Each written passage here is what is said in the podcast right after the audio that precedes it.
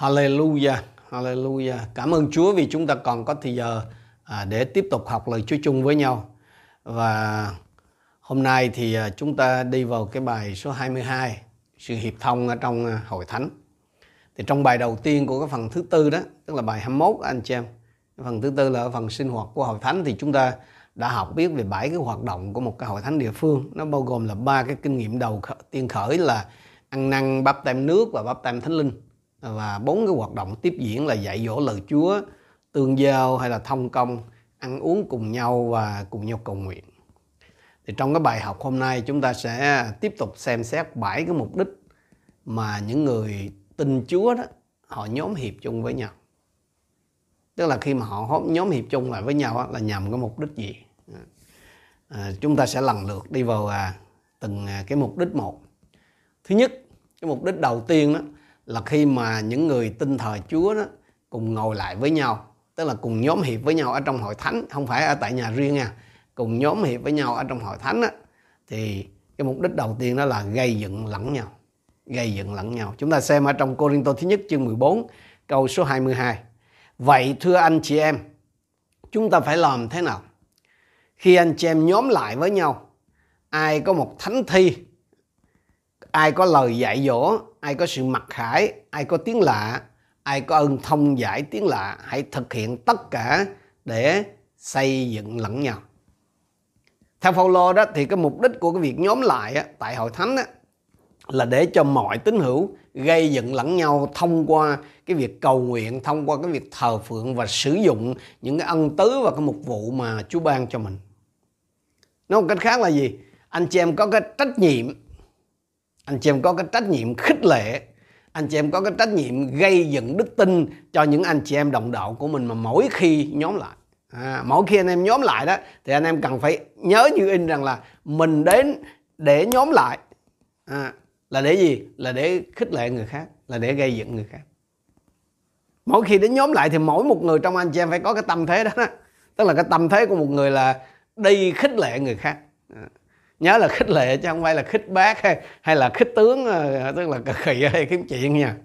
Tôi, tôi và anh chị em phải có cái trách nhiệm là khích lệ anh chị em khác ở trong hội thánh. Tức là làm cho họ phấn khởi, tức là làm cho họ thêm dứt giấy đức tin. Chứ, chứ không phải là làm cho họ lụi tàn, không phải là làm cho họ tàn tắc đức tin.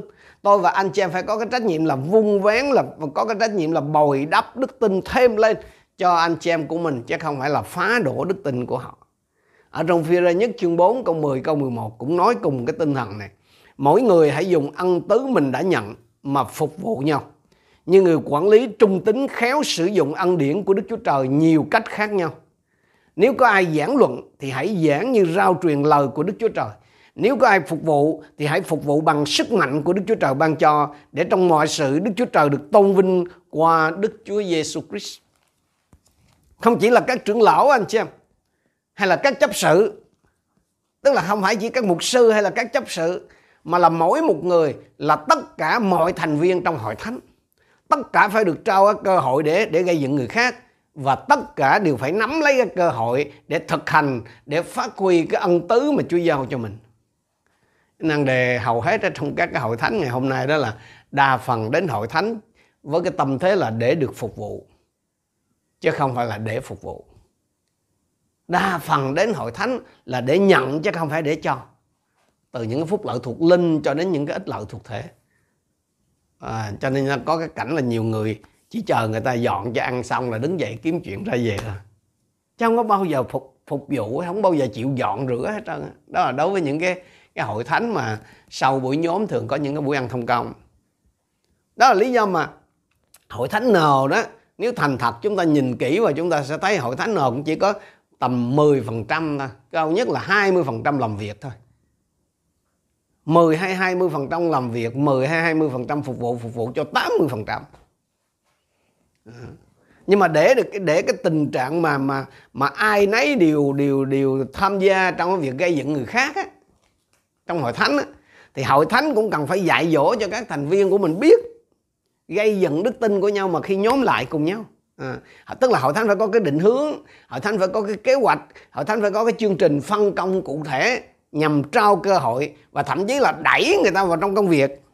Ừ, thì qua đó mới có thể à, mới có thể phát hiện cái cái cái khả năng hay là cái ân tứ của từng người. Nếu mà anh chị em ý thức được rằng là Chúa đặt để anh em vào trong cái tổ tế bào đó, vào cái hội chúng đó, vào cái giáo đoàn đó để gây dựng những anh chị em ở trong đó, thì cái cách hành xử của anh em mỗi khi đi nhóm đó nó sẽ khác hoàn toàn. Khác từ cái cách ăn mặc, nói năng khác đi. À, không, không, không, không thể giống như cái cũ được. Nếu nếu anh em mà mà mà mà sống theo kiểu cũ, tức là đến hội thánh để được người ta phục vụ đó, thì anh em luôn ở trong cái tâm thế, tâm thức đó là chê trách ổng eo đủ các thứ, phê bình rồi lên án rồi chê này chê kia các kiểu. Nhưng mà nếu anh em đến hội thánh, đến với những cái buổi nhóm với cái tâm thế một người là đến để khích lệ người khác, đến để gây dựng người khác, thì cái cách hành xử anh em khác liền. Từ chỗ ăn mặc cho đến nói năng anh em cũng khác. Cho nên tôi khích lệ anh em lại theo gương thầy của chúng ta là Chúa Giêsu. Khi đến với người ta, không phải là đến để họ phục vụ mình, mà bạn là để phục vụ người ta, phục vụ những anh chị em đồng đạo. Ai trong chúng ta cũng có một cái điều gì đó để cho đi hết rồi. Anh em hãy hãy ghi nhớ cái điều đó. Ai trong chúng ta cũng có một cái ân tứ, một cái khả năng nào đó để phục vụ. Ở trong thế, hội thánh thế hệ mới thì chúng ta biết điều này. Đó là có cái bà cụ Năm, bà ở rất là xa, bà khích lệ người khác qua cái lời chứng đơn sơ mộc mạc hàng tuần của bà. Cái năng đề là nhiều người trong chúng ta nghĩ là mình không có gì để, để, để khích lệ người khác. Không, cái bà cụ này già lắm rồi, tám mươi mấy giờ, gần chín mươi tuổi rồi, nhưng bà chỉ bà, bà, bà khích lệ người khác qua cái lời chứng đơn sơ. Cứ mỗi khi mà hội thánh mà nghe lời làm chứng của bà là đều được khích lệ. À, có cái à, còn à, cô Bảy ở dưới à, Lê Minh Xuân, ở dưới Bình Lợi, U bảy mươi rồi, nhưng mà cái lúc mà, mà chưa chưa có dịch giả đó, còn nhóm lại đó, cô chạy xe máy mấy chục cây số của Trung Tính về nhóm với hội thánh, và khiến cho một cái em trẻ trong hội thánh của chúng ta có xe hơi được đụng chạm. Chúa có thể sử dụng mỗi một chúng ta với những gì mà tôi và anh chị em có để gây dựng, để khích lệ đức tin của người khác. Vấn đề là tôi và anh em có biết cái chuyện đó hay không? Cái vấn đề là tôi và anh em có đem ra sử dụng hay không? Cho nên là nếu cái hội thánh của quý vị á, mà hoạt động trên cái tinh thần này, nếu mọi thành viên ở trong hội thánh của quý vị mà ý thức được cái chuyện này, tức là cái ý thức là cái chuyện mà mỗi khi mình đi nhóm lại cùng nhau là để nhằm khích lệ người khác á, thì cái hội thánh của quý vị mà không vững chắc, không vững mạnh mới là lạ đó. Như vậy thì cái mục đích đầu tiên khi dân sự Chúa nhóm lại với nhau trong hội thánh là để gây dựng lẫn nhau. Xin Chúa cho anh em ghi nhớ cái điều này, và xin Chúa cho anh em sống trong cái tinh thần này. Tức là mình được đem vào trong hội thánh này là để gây dựng, là để khích lệ người khác. Dù anh em mới tin Chúa hay anh em tin Chúa lâu năm, hãy sống với cái tinh thần đó. Và đó là cái tinh thần của Giêsu, tinh thần dấn thân. Cái mục đích thứ hai, mục đích thứ hai mà khi dân sự Chúa nhóm lại với nhau trong hội thánh là để dự tiệc thánh của Chúa. Để dự tiệc thánh của Chúa. Anh sẽ biết rằng tiệc thánh ngày nay đó đã được cô đọng lại rồi, đã được biểu tượng hóa rồi trong cái hình ảnh bánh và chén của một cái nghi lễ tôn giáo rồi. Nó không còn là một cái bữa tiệc yêu thương, nó không còn là cái bữa ăn thông công của những anh chị em đồng đạo trước hoặc là sau mỗi buổi nhóm nữa. Nhưng mà cái cốt lõi của cái tinh thần tiệc thánh là gì anh chị em? Đó là hiệp một. Mà để có cái sự hiệp một á, để có cái sự hiệp một thật đó anh chị em, thì những cái người trong cuộc phải thật sự tôn trọng nhau. Không tôn trọng nhau là không có cái cách gì mà có thể hiệp một thật sự được hết á. Dù là trong hôn nhân, dù là trong gia đình, dù là trong hội thánh, trong công ty hay là một cái tổ chức xã hội nào đó bất kỳ. Nếu những cái thành viên ở trong cái, cái tổ chức đó, nếu, nếu những cái thành viên trong cái nhóm đó, trong cái hội hiệp đó mà không có hiệp, không có thật sự tôn trọng nhau, không có cách gì mà hiệp một đúng nghĩa được.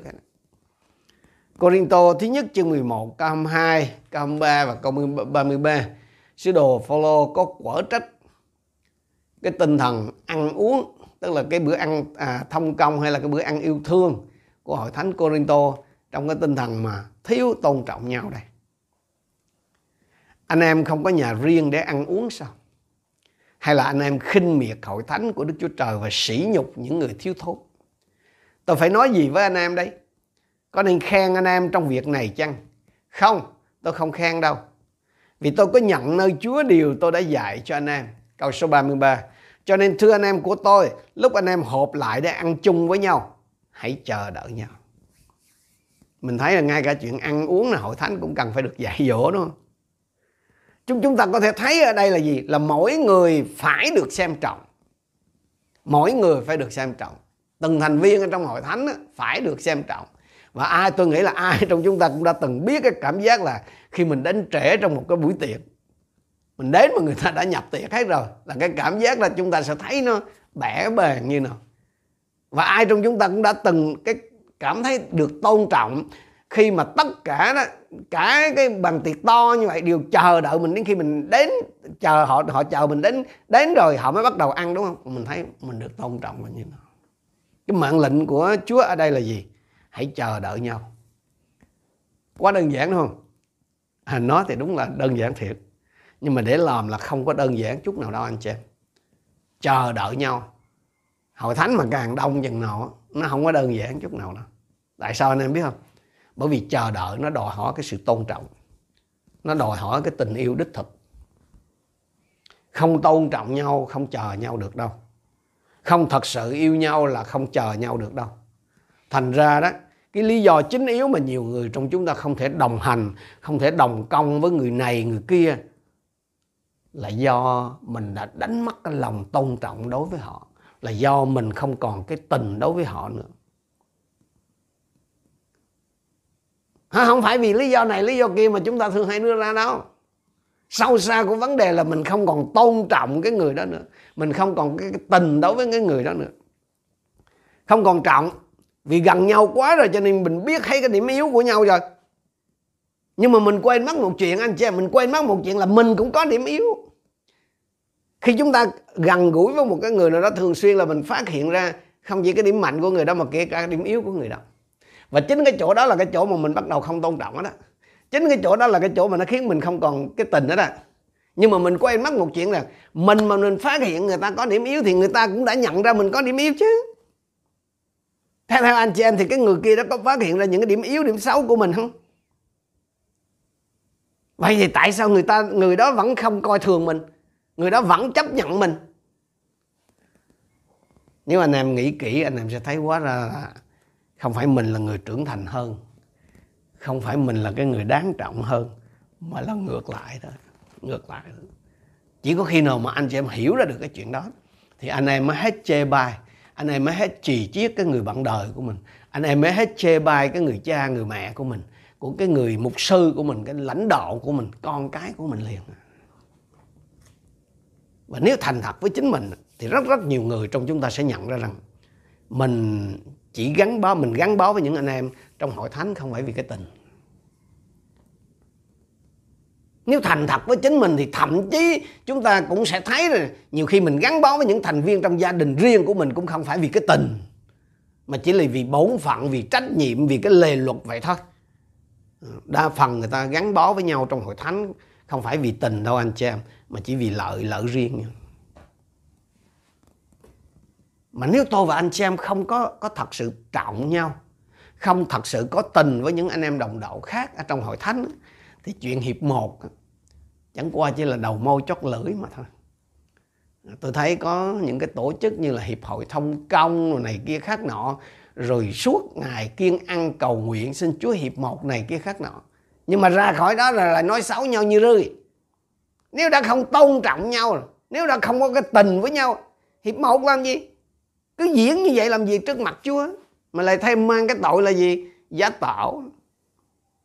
Cho nên tôi nói với anh chị em, nếu tôi và anh chị em không thật sự tôn trọng những anh chị em đồng đạo, nếu tôi và anh em không thật sự có cái tình với những anh em đồng đạo khác, thì cái chuyện hiệp một chỉ là đầu môi chót lưỡi thôi.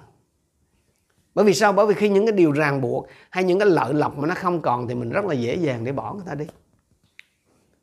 Nếu cái mối quan hệ của anh chị em, gia đình, hôn nhân, làm ăn, hội thánh mà không được xây dựng trên cái sự tôn trọng và trên cái tình người, tức là cái tình huynh đệ đó, thì sớm hay muộn nó cũng sẽ đổ vỡ thôi.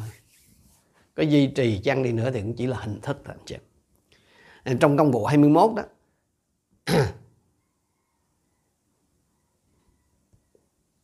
À, xin lỗi, không, không phải, không phải đúng. Thì tôi, tôi, tôi muốn anh chị em lưu ý điều nào.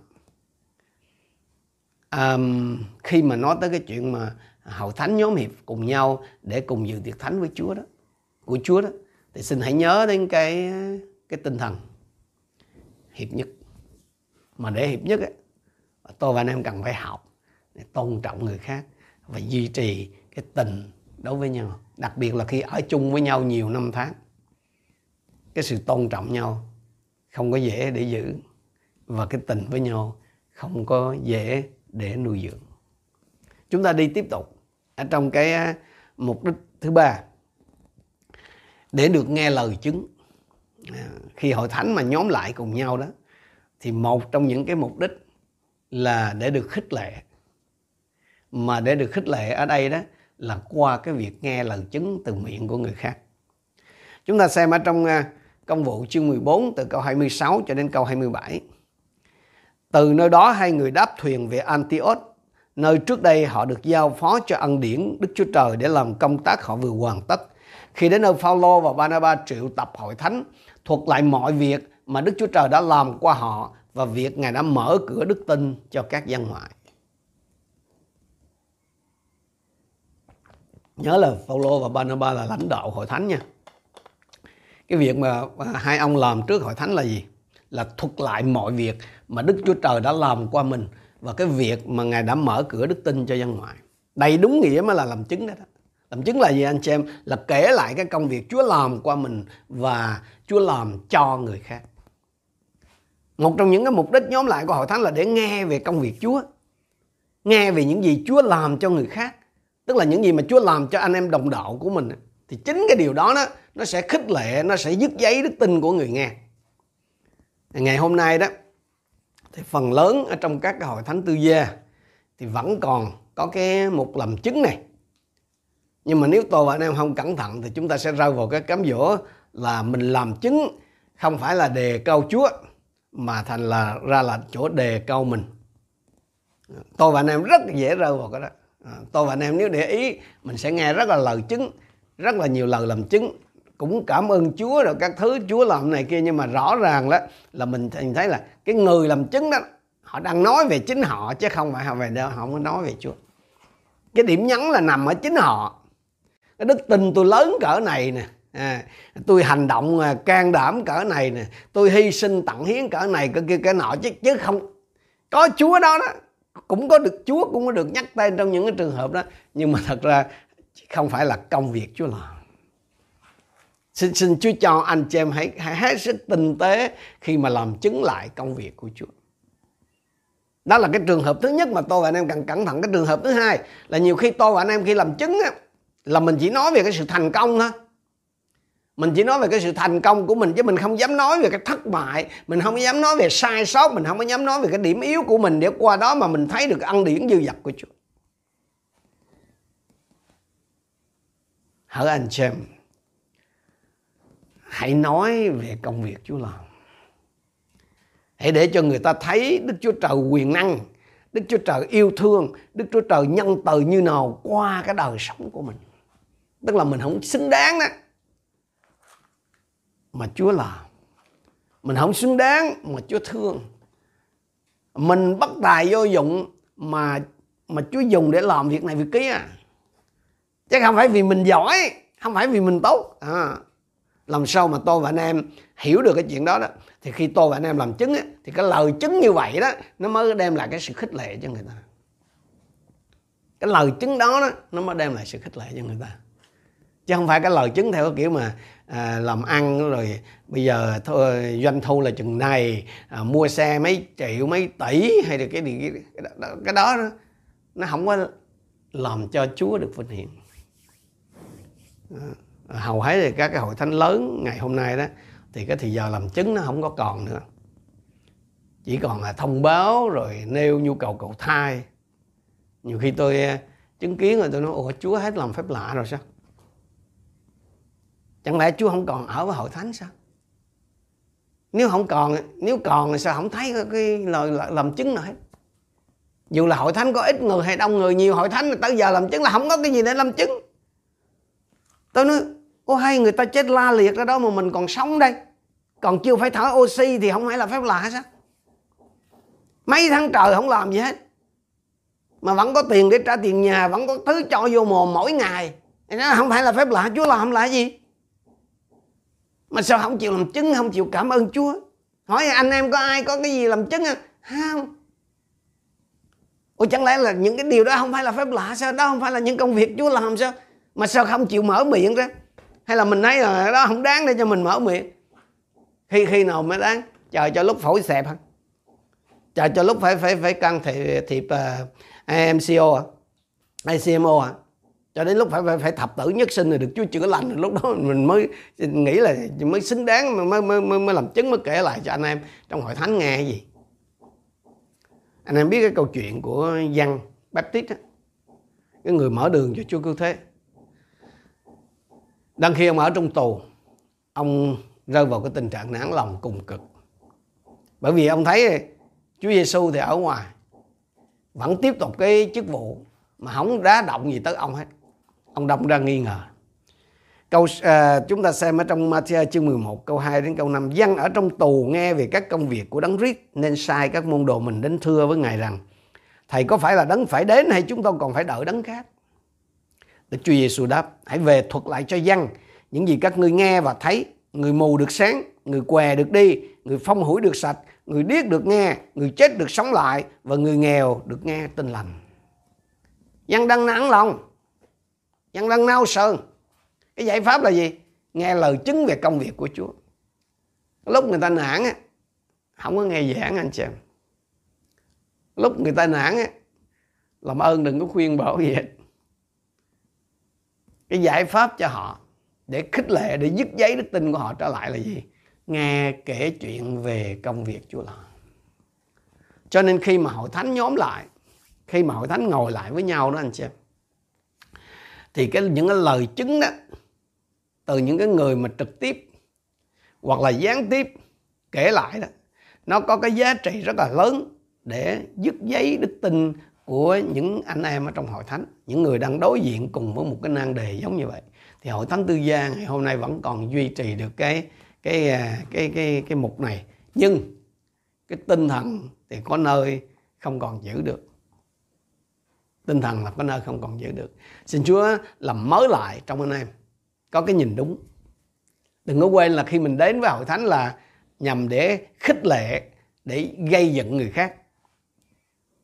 Xin hãy chuẩn bị mỗi một người một cái lời chứng để mỗi khi nhóm lại ở trong trước hội thánh, dù là à, trực tiếp hay là trực tuyến, tôi và anh em hãy sử dụng, hãy kể lại cho người khác những gì Chúa làm cho chính mình, cho gia đình của mình.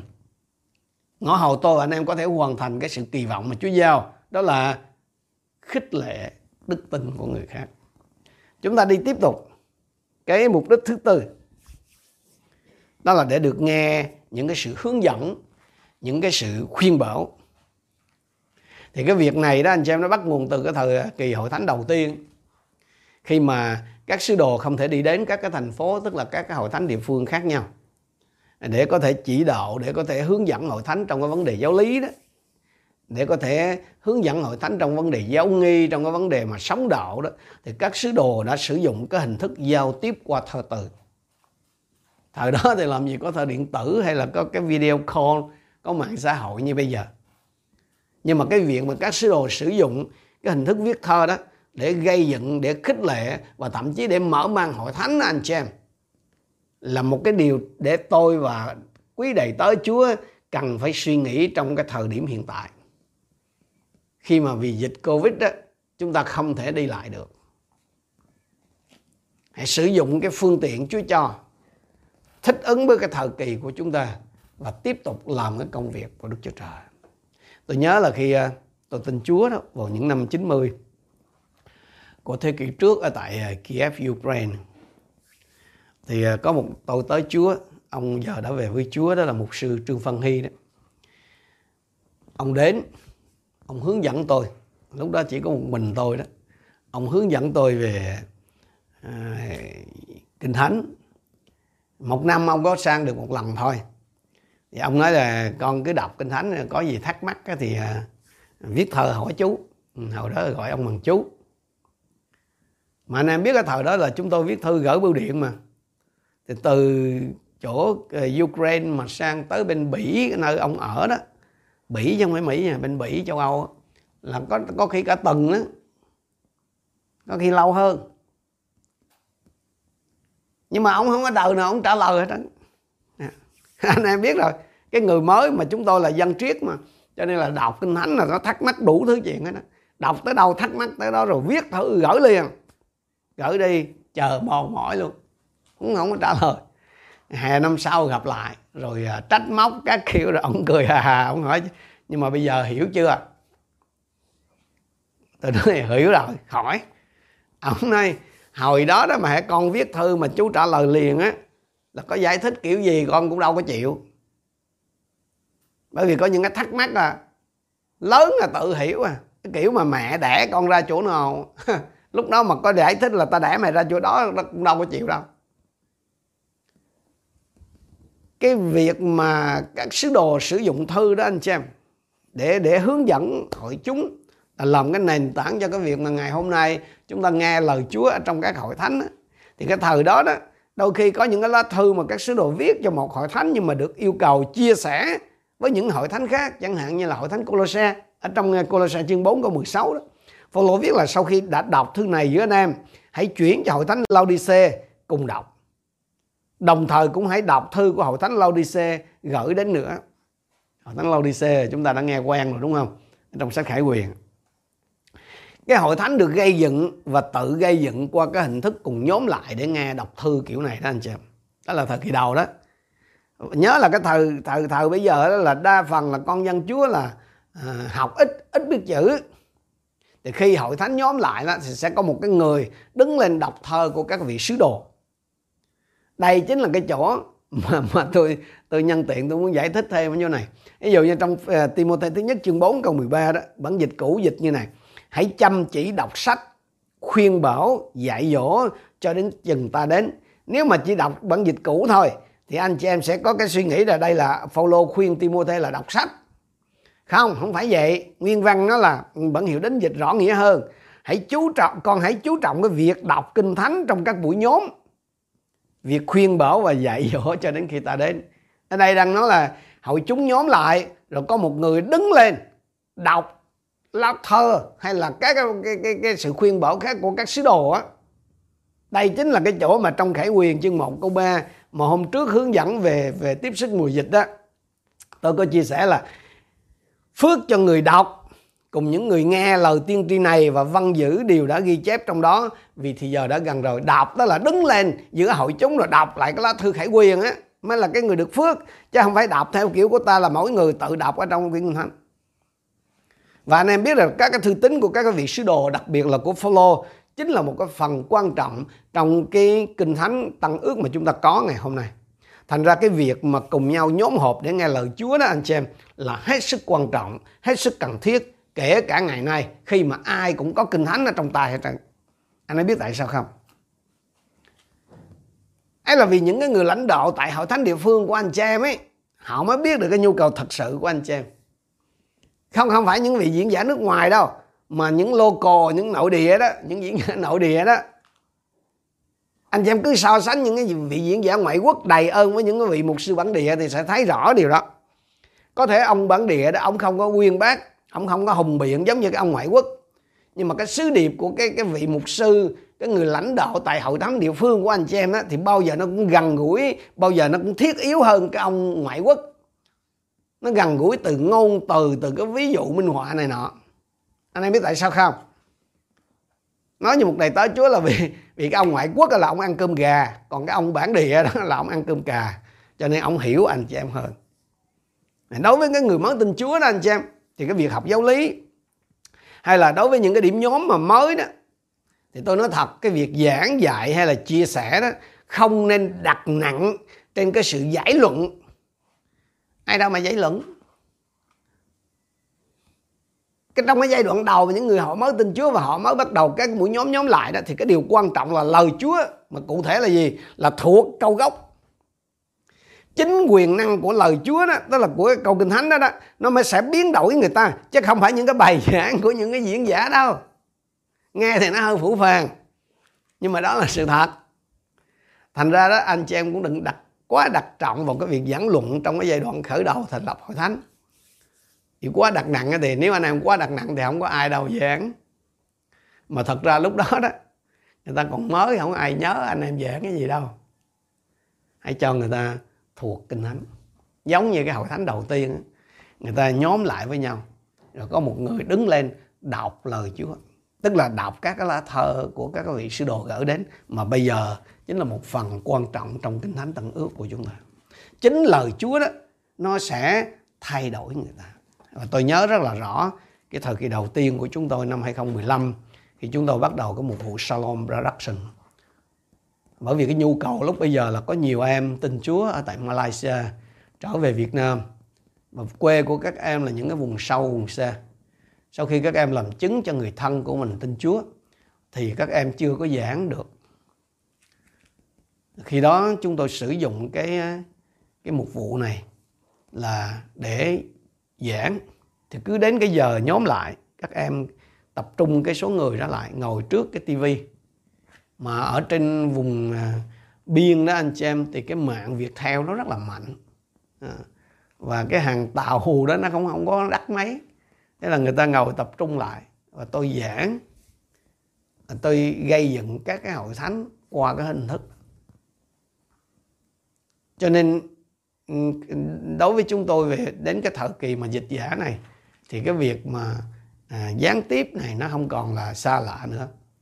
Nhưng mà cái điều tôi muốn nói để anh chị em chúng ta thấy đó là cái việc khi mà hội thánh họ ngồi lại chung với nhau, tức là nhóm lại trong hội thánh đó, thì cái việc mà cùng nghe lời Chúa đó nó có cái giá trị rất lớn. Và hãy để cho lời Chúa thật sự là lời Chúa nha. Hãy để cho lời Chúa thật sự cái phát huy cái quyền năng của nó trong cái việc biến đổi con người ta. Cái mục đích thứ năm là khi hội thánh mà nhóm lại với nhau ở trong hội thánh là để giải quyết những cái vấn đề liên quan đến giáo lý và việc hành đạo. Để giải quyết những cái vấn đề liên quan đến giáo lý và việc hành đạo. À, chúng ta xem lại cái trường hợp ở trong công vụ các sứ đồ chương mười lăm, câu hai và câu sáu, khi có cái sự bất đồng về về cái vấn đề mà cách bì hay không cách bì.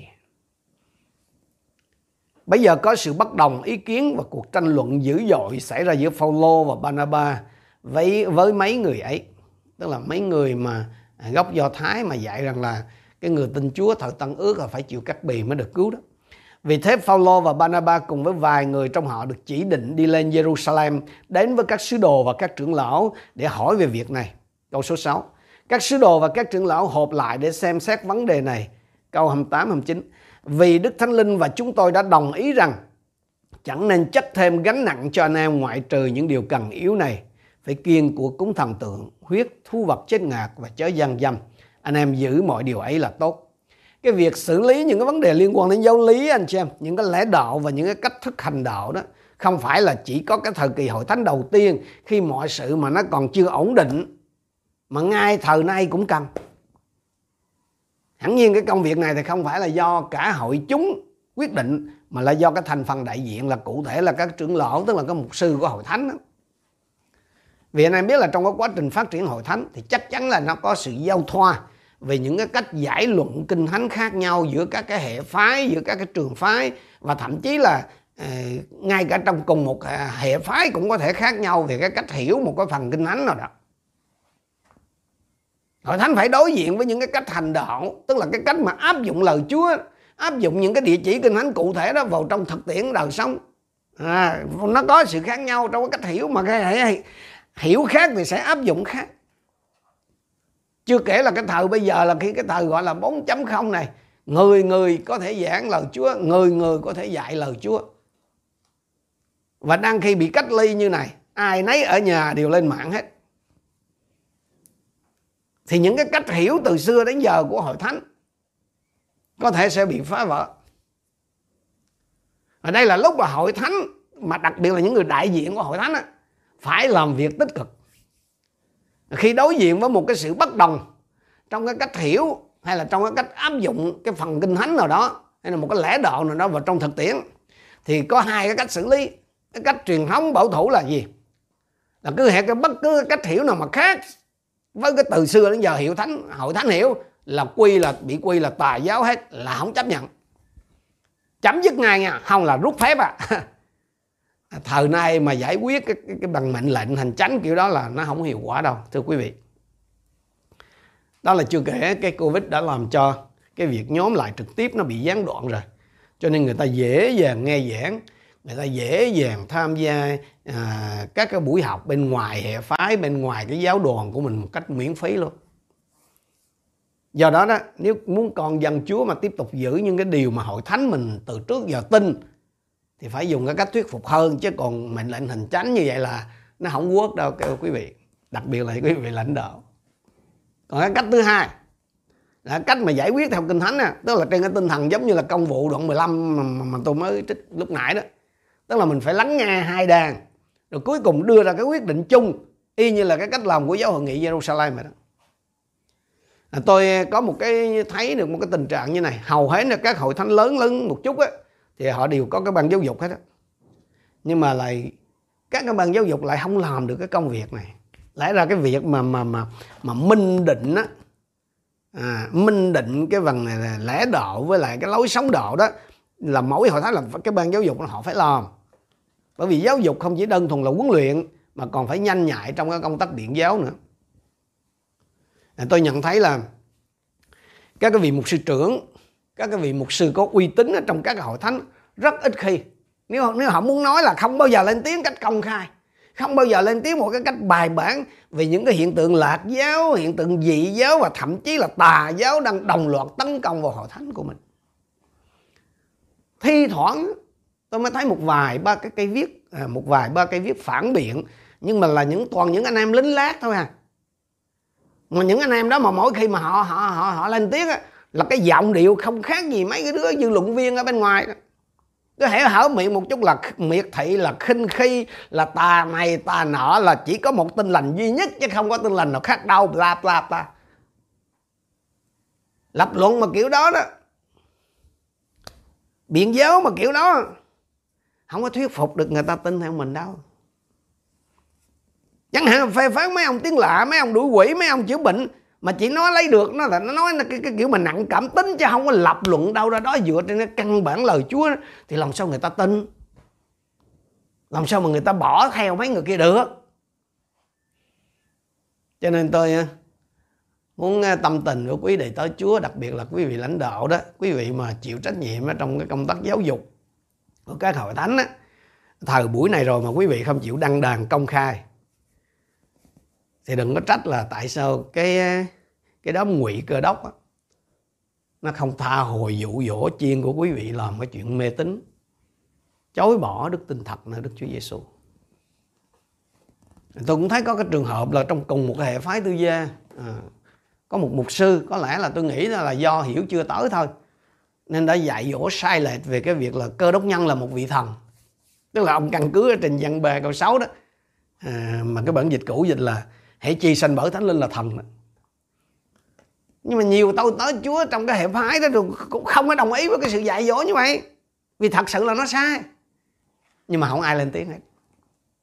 Mỗi khi mà cái vị mục sư kia mà giảng dạy về cái chuyện đó đó, thì người ta ngồi dưới này người ta cười, người ta phẩy tay. Nhưng mà vẫn để ông giảng dạy về cái chuyện đó.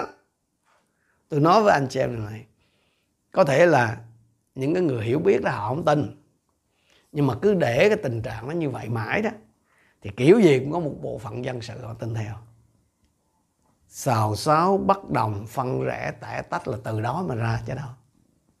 Tôi, tôi chỉ nêu một cái trường hợp đơn cử như vậy. Nhưng mà tôi biết ở trong nhiều hội thánh, đặc biệt là các hội thánh tư gia đó, nó cái cảnh này nó rất là nhiều. Hội thánh không thể ở trong cái cảnh mà trống đánh xuôi kèn thổi ngược như vậy được anh chị em. Đặc biệt là trong cái vấn đề lẽ đạo, cũng như trong cái cách hành đạo. Nếu nếu đó là liên quan đến những vấn đề mà, mà giáo lý chính yếu ấy, thì cực kỳ là không được phép để nó xảy ra như vậy. Cái ngày cuối cùng càng gần chừng nào ấy, thì cái vấn đề này càng phải được củng cố chừng này. Cho nên một trong những cái mục đích của hội thánh ấy, khi nhóm lại cùng nhau, tức là khi hội thánh ngồi lại với nhau, đó là để giải quyết những cái khác biệt liên quan đến vấn đề lẽ đạo và cái cách sống đạo, tức là liên quan tới vấn đề giải nghĩa kinh thánh và áp dụng kinh thánh vào trong thực tiễn cuộc sống. Cái mục đích thứ sáu đó là để thi hành kỷ luật. Hội thánh cũng phải ngồi lại với nhau trong vấn đề thi hành kỷ luật, thưa anh chị em. Cái đây là cái điều không ai muốn, nhưng mà nhưng mà tất yếu nó phải có. À, tại hội thánh Cô-rinh-tô đó, khi một cái vị lãnh đạo tại đó phạm tội loạn luân, tức là thông dâm với cái người mẹ kế, thì Phao-lô là cảm thấy là chuyện này là không thể bỏ qua được. Và nhằm để bảo vệ cái sự tinh sạch của hội thánh, ông truyền là phải đem cái chuyện này ra công khai giữa hội thánh. Chúng ta xem ở Cô-rinh-tô thứ nhất chương năm từ câu một đến câu năm. Có tin đồn rằng trong anh em có sự dâm loạn, một thứ dâm loạn đến nỗi ngay cả dân ngoại, ngay cả các dân ngoại cũng không có như thế, vì có kẻ đang nằm với vợ kế của cha mình. Thế mà anh em còn vênh vang. Đáng ra anh em phải than khóc và loại trừ kẻ đó, kẻ làm điều đó ra khỏi anh em.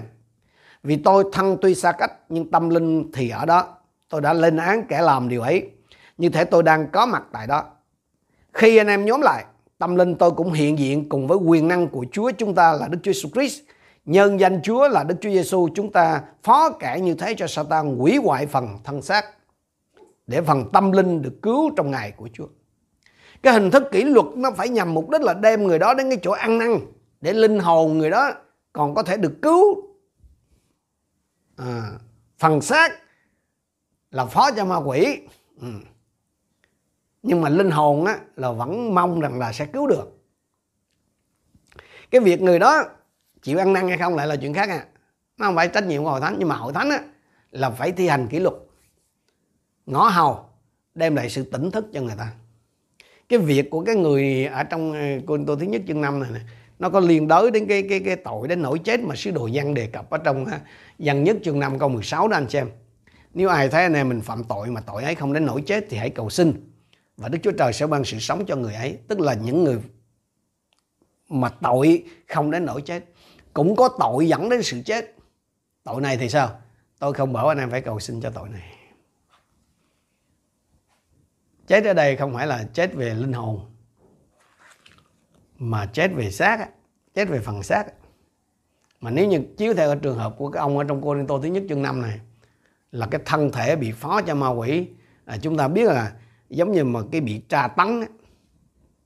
Ngày hôm nay có những cái căn bệnh nó kinh hoàng như vậy, nó đau đớn lắm. Ừ. Chúng ta đã học về cái phần tội lỗi đó, thì anh em có thể xem lại cái này. Hẳn nhiên là cái việc mà đưa ra à, công khai trước hội thánh để kỷ luật đó anh chị em, phải là cái bước cuối cùng trong cái tiến trình xử lý sai phạm của một người. Phải là cái bước cuối cùng. Vậy còn những bước trước là sao? Chúng ta xem à, cái quy trình mà xử lý của một người, kỷ luật của một người là trong Ma-thi-ơ chương mười tám từ câu mười lăm đến câu mười bảy. Nếu anh em con có lỗi với con, hãy gặp riêng và nói cho người ấy biết điều đó. Nếu người ấy chịu nghe, tức là nếu người ấy mà ăn năn đó, thì con được lại anh em. Nhưng nếu người ấy không chịu nghe, thì hãy đem một hay hai người đi với con, để dựa vào lời của hai hoặc ba nhân chứng mà mọi lời được xác nhận. Nhưng mà nếu người ấy vẫn không chịu nghe những người này, thì hãy báo cáo, hãy báo cho hội thánh. Và nếu người ấy không chịu nghe hội thánh, thì hãy xem người ấy như là người ngoại và kẻ thu thuế. So với hội thánh ngày xưa đó, thì cái việc kỷ luật trong hội thánh ngày hôm nay, đặc biệt là xử lý sai phạm của những người lãnh đạo hội thánh, là khác nhau một trời một vực lắm. Hầu như là tất tần tật đều xử lý nội bộ hết.